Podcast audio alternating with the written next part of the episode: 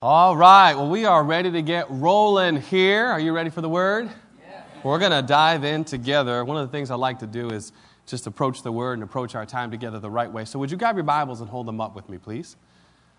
Repeat these words after me. Believe the words coming out of your mouth. Say, Father in heaven, Father in heaven thank you for this word. It is the absolute truth, and I believe it. It is your personal love letter to me, and I receive it. It's the answer to my questions and the answer to the world's issues. Lord, today, my ears are ready to hear your word. My heart is ready to receive your word. And I, by faith, am ready to be a doer of the word no matter what comes my way. In Jesus' name. Now, Father, as we approach our time together in your word, I pray that the words of my mouth and the meditation of my heart would be pleasing and acceptable in your sight. O oh, Lord, my strength and my redeemer. Today I pray that I would only say what you would have me say, and I would only do what you would have me do. We ask these things today in the name of Jesus, and everyone who agreed said, Amen. Amen. You know, Pastor John in 2015 had, has done an excellent job, did an excellent job of teaching us the importance of preaching the gospel, getting out there and preaching the gospel. We have learned so much in 2015. We have learned what the gospel is, and we have learned why we need to preach it. And what I find most amazing is that of all the methods that God could have chosen to preach His word, He chose you and me.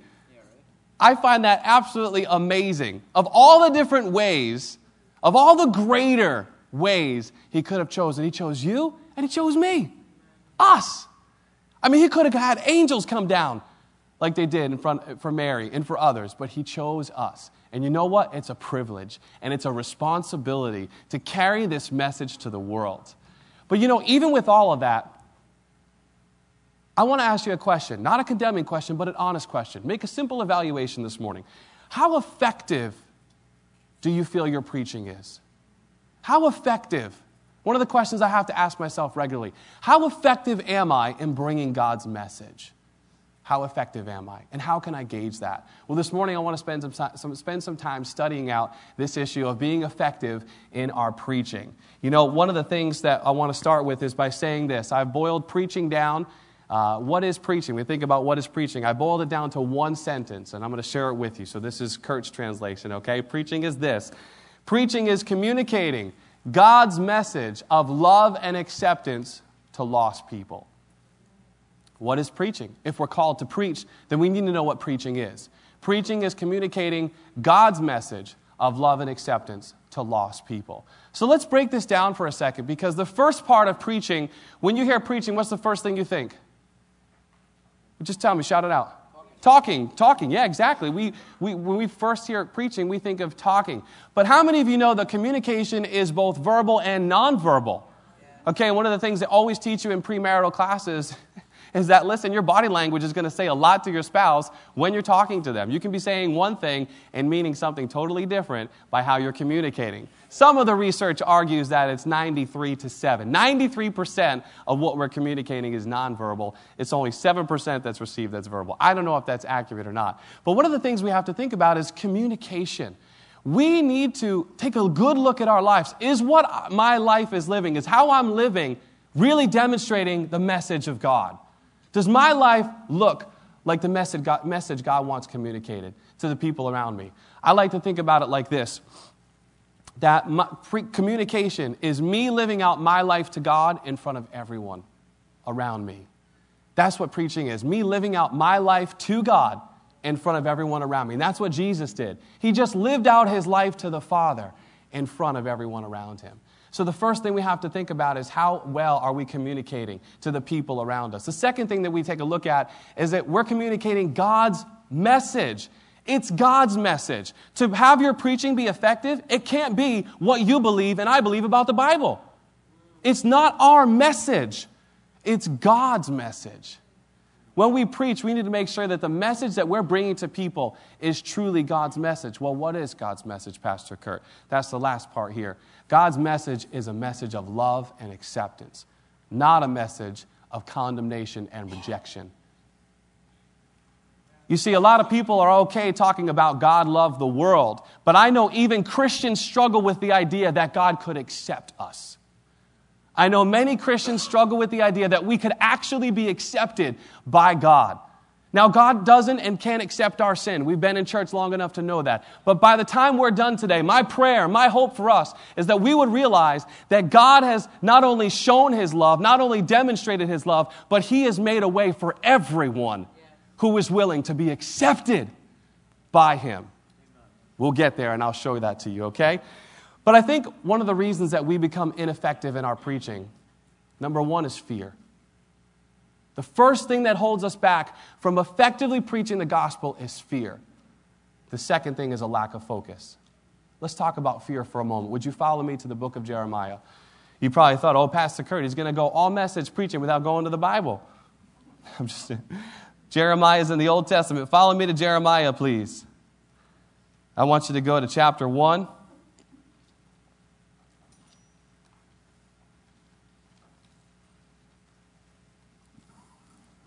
And we're going to pick up in verse 4.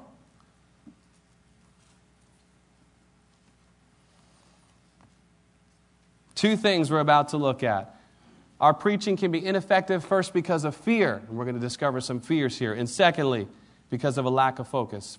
Jeremiah chapter 1, verse 4. If you're there, shout at me, say, I got it. Good, here we go. Then the word of the Lord came to me, saying, Before I formed you in the womb, I knew you. Before you were born, I sanctified you, which just means I set you apart. I ordained you, which means I appointed you a prophet to the nations. Then said I, Ah, Lord God, behold, I cannot speak, for I'm a youth. But the Lord said to me, Do not say I am a youth, for you shall go to all whom I send you, and whatever I command you, you shall speak. Do not be afraid of their faces, for I am with you to deliver you, says the Lord. Then the Lord put forth his hand and touched my mouth. And the Lord said to me, Behold, I have put my words in your mouth. See, I have this day set you over the nations and over the kingdoms, to root out and to pull down, to destroy and to throw down, to build and to plant. I want to read this to you if you just listen for a moment. I want to read this to you out of the message translation, which is sort of like a modern vernacular. The message of Jeremiah. Before I shaped you in the womb, God said, I knew all about you. Before you saw the light of day, I had holy plans for you. A prophet to the nations. That's what I had in mind for you. But I said, Hold it, Master God. Look at me. I don't know anything. I'm only a boy. God told me, Don't say I'm only a boy. I tell you, I'll tell you where to go, and you'll go there. I'll tell you what to say, and you'll say it. Don't be afraid of a soul. I'll be right there looking after you. God's decree. God reached out, touched my mouth, and said, Look, I've just put my words in your mouth, hand delivered. See what I've done. I've given you a job to do among the nations and the governments, a red letter day. Your job is to pull up and tear down, take apart and demolish, and then start over building and planting. As I look through the scripture, I see four fears that are jumping out. And every time a believer steps out to preach a gospel, the enemy comes right at us with four fears. The first fear is the fear that Jeremiah is facing here. Every time we step out to preach or want to preach, there's like an excuse that stops us. And all those excuses are actually rooted in fear. And the first fear that we see come up here in Jeremiah is you don't know enough. You don't know enough. How can you step out there and preach? You don't know enough. Anyone ever heard that come up when they want to step out and preach? Anyone ever felt that? Okay, just Pastor Kirk. That's awesome. Come on! One of the very first fears we face is, I, I can't do that, God. I don't, I don't know that much about your word. I know what I'll do. I'll bring them to church because Pastor John is the smartest person I know, and he went to law school and he studied the Bible. I'll bring them to church. Well, there's nothing wrong with bringing them to church, but God didn't just call Pastor John to preach the gospel. God called you and me to preach the gospel. And one of the reasons we don't preach is because we're afraid we don't actually know enough. But let me tell you two quick stories that come out of the scripture. Both come from the New Testament, both come from the life of Jesus. Jesus lived approximately 33 years. His actual visible demonstration of ministry from the wedding at Cana, where he turned the water into wine, till his crucifixion was only about three years. Three years. In that time, he had a number of disciples that he challenged, that he ordained, that he sent out within three years to preach the gospel, to heal the sick, and to deliver. Within three years. And the truth is, it was, it was probably in less time than that. Because we get that story in Matthew chapter 10 and 11 where Jesus ordains them and sends them out. So, my question is how many of us have been saved for three years or more? How many of us have been saved for three years or more? Okay, Again, it's not a condemning message, but I think that oftentimes we want to preach, we want to share, we want our lives to be a visible display of God's love and acceptance, and yet we, we're rendered helpless, we're rendered uh, completely in, inadequate because we're afraid that we don't know enough. The truth is, the moment that we give our lives to the Lord, the kingdom of God is birthed inside of our heart. The moment we give our lives to the Lord, His kingdom is birthed inside of us. I have heard stories of people who knew no scripture and yet gave their lives to the Lord, and the scripture came out of them and they preached and shared to people. So you say, okay, well, that's three years, Pastor Kurt. I've only been saved a year and a half. Well, okay, well, let's talk. There's another story that comes from John chapter 4. Jesus meets a woman at the well. Jesus is hanging out, his disciples are off. They've gone away to get some food. They're going to bring food back to Jesus, and they're going to have some lunch. And Jesus is just a cool guy, man. He's just hanging out by the well. And this Samaritan woman comes, and you know enough by now, uh, Pastor John has taught us very well that the Samaritans were not a liked people by the Jews. They were the half breeds and they, they were not liked by the Jews. And Jesus begins to, in a couple hours, open up himself to her about who he really is and about what he can provide her. And that changes her, her heart so much that within a couple hours, she goes back to her village and everyone from her village come to hear this great teacher. So I've got great news for you. That lie about not knowing enough is totally inaccurate. It's totally not true. Because even if you've been saved for a couple hours, you've got the kingdom of God inside of you. And nothing can stop you from preaching that truth, from preaching that gospel. It's in there. Oftentimes we just don't step out because we're stuck in fear. We're afraid, oh, I don't know. I don't know if I know enough. The second fear that we see right here with Jeremiah, he says, I'm just a kid. I don't know anything. I haven't lived long enough. The second fear that comes to me from this scripture is I'm not good enough. How many of you have ever felt, I can't preach this word, I'm just, I'm not good enough? Anyone ever felt that way? It's a lie. I'm telling you, the enemy comes at every Christian with these four fears every time we step out to preach. And this, this lie says you're not good enough. And we often think, okay, when I'm in the good seasons of my life, then, then I can preach the gospel because then people will listen.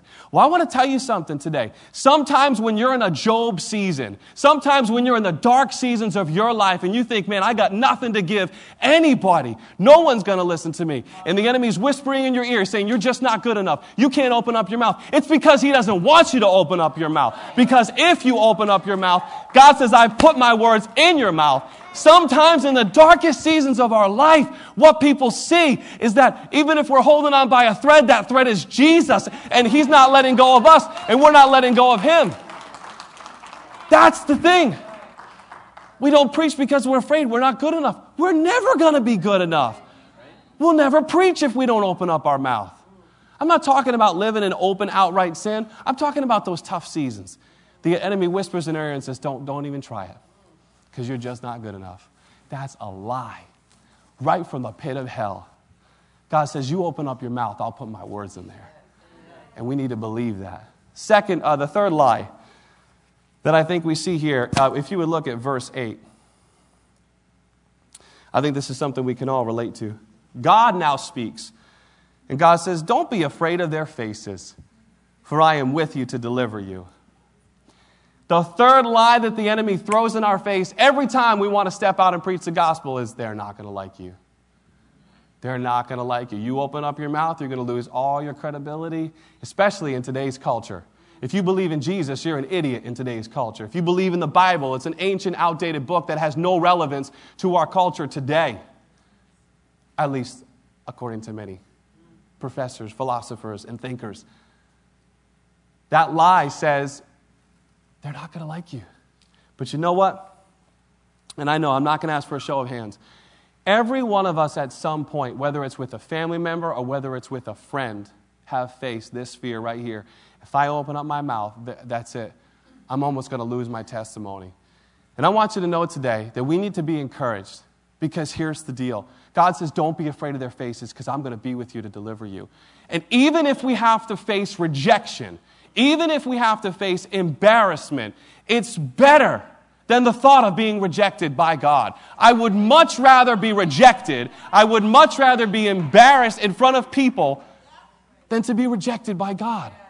I don't want that. I don't want to be rejected by Him. So I've got to make that decision. Okay, this might be hard, but I'm going to step out. I'm going to step out and share this good news because you do love everyone and you have made a way for everyone to be accepted. They're not going to like you, and it's okay. Jesus said, Listen, he told his disciples, John chapter 15, they have hated me. And if they've hated me, they're going to hate you. And we've got to let go of that desire for everyone to like us in order to be effective. They're not, everyone's not going to like us. And that's okay. But you know what? What's really important, even when they don't like us, is to not have a callous heart. Is we're going to talk more about that, is to continue to remain in love. No matter what they did to Jesus, they nailed him to a cross. And while they were murdering him, he said, Father, forgive them. Why? Because they really don't know what they're doing.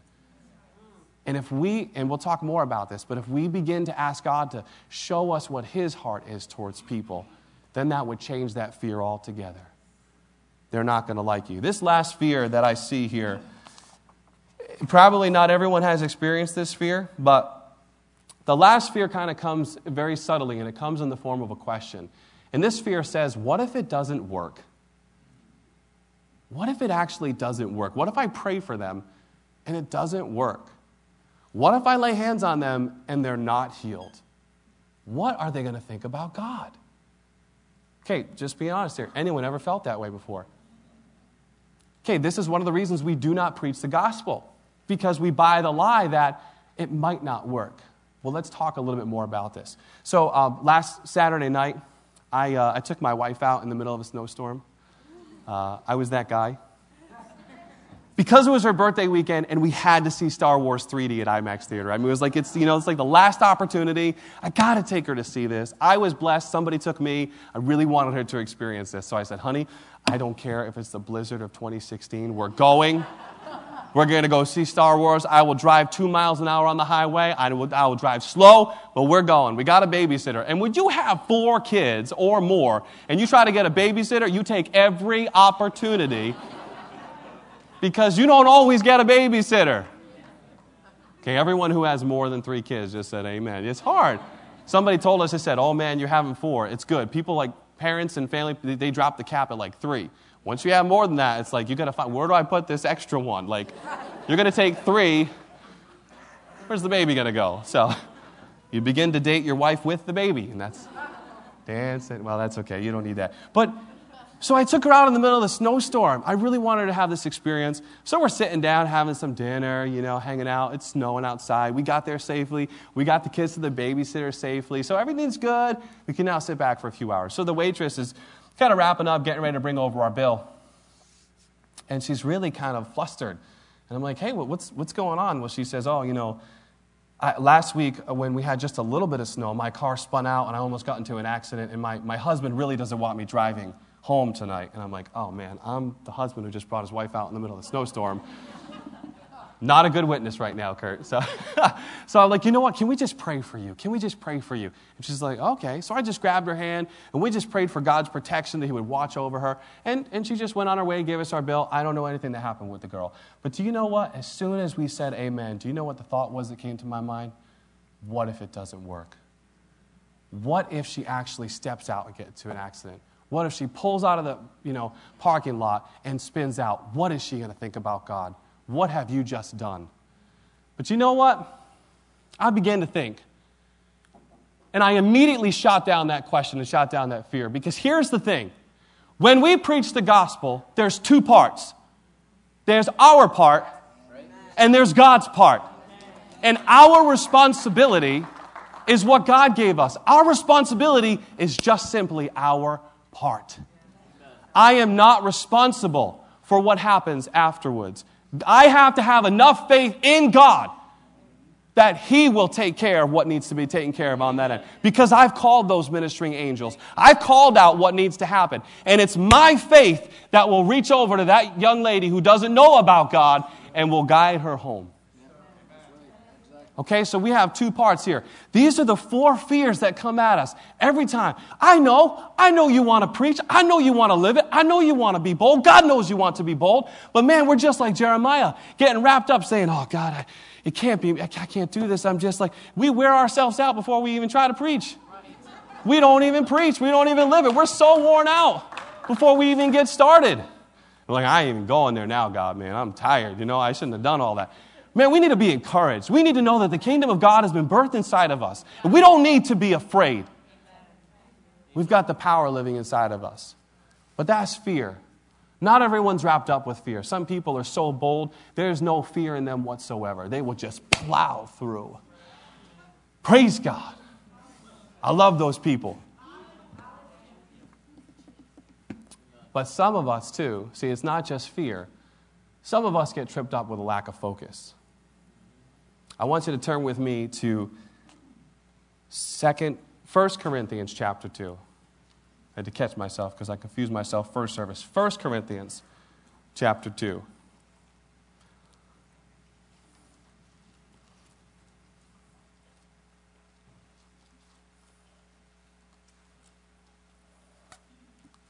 And I want you to go to verse 1, please. And when you're there, just shout at me, say, I got it. So Paul is writing here. 1 Corinthians chapter 2 verse 1. And I, brethren, when I came to you, did not come with excellence of speech or of wisdom, declaring to you the testimony of God. For I determined not to know anything among you except Jesus Christ and Him crucified. I was with you in weakness, in fear, and in much trembling. And my speech and my preaching were not with persuasive words of human wisdom, but in, excuse me, the demonstra- demonstration of the Spirit and of power, that your faith should not be in the wisdom of men, but in the power of God. Amen. Sometimes when we step out to preach, we have a sense of overdoing it. We actually think it's a good time to unload on somebody or a group of people everything we know about the Bible. Sometimes God presents us, with, presents us with an opportunity, and we don't just take the opportunity. We blow right through the door with guns blazing and everything. We come out like, you know, with everything we have, everything we got. And Paul says, listen, I could come to you in human wisdom. I could try to persuade you and almost manipulate you to see the truth. But I came to you with one simple message, and that's Jesus Christ and Him crucified. We got to keep the gospel message as simple as the gospel message is. And it's not a time for us to unload on everybody everything we think we know about the Bible. It's not a time. Listen, when we're preaching the word, listen, there's a time to debate, but I'm going to tell you something. When you're preaching the word, preaching is done through love. It's not a time to debate. It's not a time to pull out everything because Pastor John has taught us. You could debate until you're blue in the face, but even Paul says it's not human wisdom or rationale that's going to turn your heart. It's the power of the Spirit that's going to turn your heart around. And Paul says, listen, I don't get it. God chose the foolishness of talking to people, of preaching the gospel to get people saved. So, yeah, there are going to be times, and there are great people. I love Ravi Zacharias. There are people who just nail it and cut it down. I am not Ravi Zacharias. And so I should not try to be Ravi Zacharias. I love listening to Ravi, but I need to make sure that my message that I'm delivering to people is the simple truth of the gospel. It's Jesus Christ and Him crucified. And let God take care of the rest. Let God take care of the rest. So the enemy comes at us with four fears. And then we also have this issue of focus. Well, today, let's become effective preachers of the gospel. I want to give you four simple steps to be effective in your preaching. We've got four fears. We're going to get four simple steps right now. Follow me, please, if you would, over to the book of Romans, chapter 8.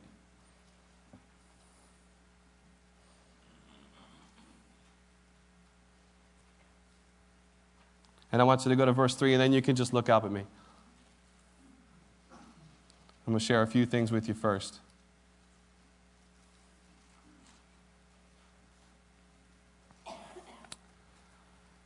I want to begin to ask this question how can we be effective? How can we effectively communicate God's message of love and acceptance? Well, the first thing that we need to do is we need to know God's story.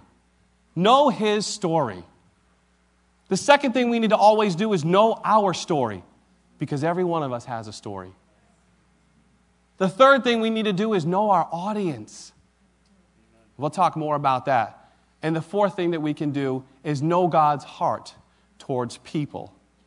So we're going to break down all four right now. We're going to start in Romans chapter 8, verse 3, and we're going to talk about knowing God's story. Romans 8, 3. For what the law could not do, in that it was weak through the flesh, God did. Everyone say, God did. God did. Who did it? God. Who did it? God. Good. By sending his own Son in the likeness of sinful flesh. On account of sin, he condemned sin in the flesh, that the righteous requirement of the law might be fulfilled in us. In us. I've got to tell you, over the past several months, that phrase in us has hit me so powerfully because Jesus didn't die for himself. He died to reconcile every enemy and every unbeliever. Romans 5 tells us that while we were weak and without sin, while we were God's enemies, Christ died for us. He didn't die for the good people, He literally died for the ungodly. We need to know His story. What is God's story? Here's God's story, very simply put Genesis to Revelation. God has a standard. See, people are willing to believe that God loves everyone, but I want you to know today that God can accept everyone, and here's how. God has a standard. That standard is called righteousness. The only way to be righteous is to have fulfilled the law completely. James tells us that it's impossible because if you keep all the law and you break just one part of the law, you're guilty of everything in it. So God's standard is righteousness. And in order to be accepted, you have to be righteous. In order to be righteous, you have to fulfill the law. Romans 8 3 tells us it's impossible, not because of the law and not because of God, it's impossible for us to fulfill and keep the law because of our sinful nature. So God, knowing that, knowing that it was impossible for us to keep the law, He did for us what we couldn't do for ourselves. That is His story. He gave Jesus. Jesus showed up on the scene and He said, listen, don't get confused. Don't get confused. I'm not abolishing this law. I'm not abolishing the prophets. I am literally fulfilling the law, and in me fulfilling the law is going to make everyone righteous. Everyone who believes. Everyone who believes. That's the story right there. That's the story we're bringing to people. You turn to that person and say, listen, man, you're trying real hard with your religion. But religion always works from the outside in. It tries to make us a better person. But God shows up on the scene and He does for us what we can't do for ourselves. He turns our nature right around. His Spirit comes to take hold of our spirit and we become born again. We become born anew. We become born from above. Born of God's Spirit now. Now, the evil spirit that once dwelled within us because of the sinful nature is no more. That's the story we get to bring to people. You can't be righteous on your own, my friend. You can't. But God already did it for you. That's the wonderful story we get to bring to people. So we need to know his story. 2 Corinthians 5:21. Let's take a look at this one. Uh, these are all scriptures I'm sure many of you are familiar with.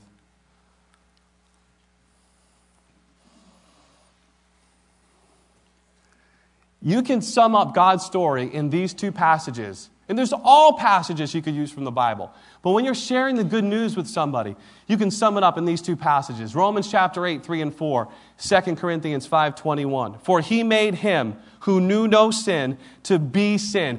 Listen, Again, another thing that has begun to hit me. When you research that, when you look into that, it literally means that God made Jesus sin itself. He made him become sin itself. Look at this, watch this. For us. For us, that we might become the righteousness of God in him. We are called to preach the gospel. The gospel is not a condemning message. The gospel is a message of love and acceptance to everyone who will believe. Love and acceptance. So, along with knowing God's story, we actually have to know our story. This is a powerful scripture I want to share with you. Can you go to second, uh, excuse me, 1 Samuel? Go back to the Old Testament.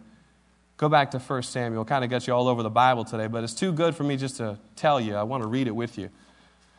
1 Samuel, we're going to go to chapter 17, verse 34. So uh, when you get there, just look up and let me kind of lay the foundation for you here. 1 Samuel chapter 17, verse 34. David is the youngest of his brothers. He's the one that gets to keep the sheep. His brothers are, are handsome and, and they're built and they're really, you know, they're well made. They're men of war. They're out at war. David is actually out in the field keeping the sheep. That's where David is. And dad calls over David and says, Hey, come out of the field. I need, I need you to do something. I need you to run an errand. Can you go bring your brothers food while they're at war? And David shows up and he's like, everyone's kind of shaking in their boots. And he's like, What's going on? I thought you were the army of God. like, what's the deal with you guys? You're like the army of the living God, and you're all over here looking at this big dude who's, who's standing here. What's the big deal? And David turns to the king. And this is what he says to the king He said to Saul, Your servant David used to keep his father's sheep, and when a lion or a bear came out and took the lamb out of the flock, I went out after it and struck it and delivered the lamb from its mouth. And when it arose against me, I caught it by its beard and struck and killed it. Okay, time out. I'm sorry. Anyone in the room ever grabbed a bear by the beard? Anyone in the room ever grabbed a lion by the mane? You come after one of my sheep, go, I'm out of here, man. I, I, that sheep doesn't mean that much to me, okay? You go, eat. I'm to run this way. People run from lions and bears. David literally says he grabbed the bear and the lion by the beard. It wasn't enough. This just blows my mind. It wasn't enough to David that he stole the lamb back. Because now the lion, you take food from, you see these caged animals? You take food from one of these animals. This is a wild animal. It has to hunt to live, okay? And finally gets its food. David somehow or other steals it back so the lion's ticked and the bear's ticked, and David just grabs it by the beard and kills it. I'm like, this is just an unbelievable story. What's the point? The point is this David had so well rehearsed what his God had done for him that when it came time to face the giant, he wasn't even afraid. When it came time to stare down that giant, he wasn't even afraid. Because if you read on, it says, As God has delivered me from the paw of the bear and the lion, he will deliver me from this uncircumcised Philistine who has no power against the armies of God. Well, what's in it for you and I? How, what does that do for us? Well, here's what it does for us. You and I need to rehearse our story. We need to rehearse our story to ourselves. And we need to rehearse our story to our kids. And we need to rehearse our story to the people around us. You see, David shows up here, and because of his relationship with God, he already knows that God's going to deliver him. You and I have to recall to our minds what it is that God has done for us. Where did we come from? What has God delivered us from? What's our testimony? You know, the problem with testimonies is that sometimes, and especially young people, because I did this, Young people tend to think that, okay, you know what, in order to have a good testimony for God, then I've got to really mess my life up so that He can have a great deliverance story for me. Talk to anyone who bought that lie, myself included. What will we say? It's not worth it. You don't know the consequence. You don't know what it'll cost you. It's a lie. I want to encourage you today to say that you don't have to have this crazy testimony. And for those of us who do have a prodigal story, that's what we get to use. But you know as well as I do, there's some hurt and pain that came along with that. Okay? You don't have to have a crazy story. See, one of the greatest testimonies is that God has kept me. One of the greatest witnesses, one of the greatest ways to preach to everybody around you, to family members and to friends, is that God has kept me. When everyone was falling at my left and everyone was falling at my right, when everyone was messing up their lives, God kept me. God kept me. We don't have to have this crazy story. God kept me. And that ought to be something we continue to go through in our mind. We ought to rehearse our story so well so that when God puts somebody in our path, we're ready. David was just bringing food to his brothers. Didn't expect to see a giant in the land, but knew what to do when he did. We're called to preach the gospel. And as we live out our lives to God in front of everyone around us, we need to know what our story is. So I want to encourage you, whatever your testimony is, know your story, know your testimony, and always be ready to give. Always be ready to give an explanation for the hope that is in you. Always be ready to preach that word in season and out of season. The second thing, the third thing rather, that we need to make sure that we do is we need to know our audience. This is, a, this is really, really important. If you could follow me over to 1 Corinthians chapter 9.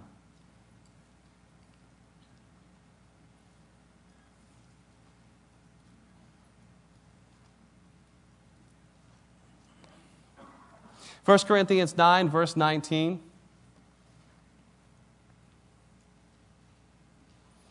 I just want to take time and really digest this. 1 Corinthians 9 19. If you're there, shout at me, say, I got it.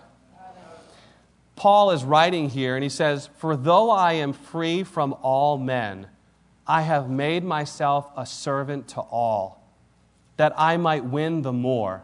And to the Jews I became as a Jew, that I might win the Jews. To those who are under the law, I became as under the law, that I might win those who are under the law.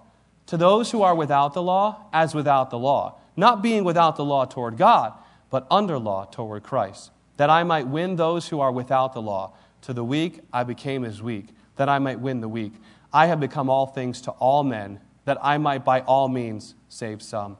Now this I do for the gospel's sake, that I may be a partaker with it, uh, partaker of it with you. This scripture, if we're listening, hits us square between the eyes because it causes us to realize that while God's message never changes, there are various methods that God can use to deliver his message. We need to know our audience. You know, when you go fishing, how many fishermen, people who love to fish, even if it's small town pond, you know, backyard, whatever you got, you know, gold fishing, just pull the fish out of the, yeah. Well, you don't use a deep sea bait for a small pond fish. You're not going to catch anything. Furthermore, you don't use a small pond fish to go deep sea fishing. We need to know the audience that we're ministering to. And you know what? Your family members and each individual family member might require a different kind of bait. There might be a different method that God's going to cause you to use to be able to reach them. That might be different from your coworkers. There might be a different type of bait or method that God wants to use you to bring, to share with those people. But you know what that requires of us? That requires two things. Number one, it requires that we be a student of people. And the only way to be a student of people is to actually care about people. That's the only way to be a student of people, is to care enough to know them. Nobody cares that we have the life changing message of God if we don't even like them, if we don't even love them? When did God send his son to die for us? When we were his enemies. Pastor John was just sharing with us when we were ungodly. Jesus Christ died for the ungodly. Jesus was hanging out with the sinners, and the Pharisees were ridiculing him. And he says, It's not the healthy that need a physician. We have got to care enough about people to study them. Your coworkers, your family members. We've got to get on our knees. The second part is we've got to get on our knees before the Lord and say, Lord, what is it going to take? And that's how you show how much you care about them. That's how much you show how much you care about these people, how much we care about these people. Get on your knees before the Lord and say, Lord, what is it going to take for me to reach this person? I know you love them more than I do, but I love them. What is it going to take to reach them? What message? What method? How am I going to do it? Show me how. Show me how. You know, God has strategically, some of you think you're in a job just because you need a job to provide for your family. God has placed you. If our lives are really committed to the Lord, if He's really our Father, if He's really working all things together for our good because we love Him, because we're called according to our purpose, then we ought to believe that God has strategically placed us in these places of employment, in these places on our street corner, wherever we live, in our community. God has placed you there. God placed you there for this very reason to reach the people around you.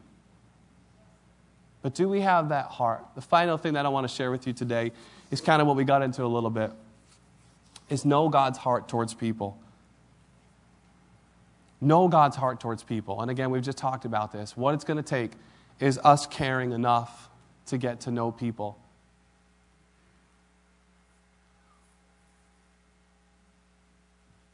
We're preaching the gospel. We've got the message.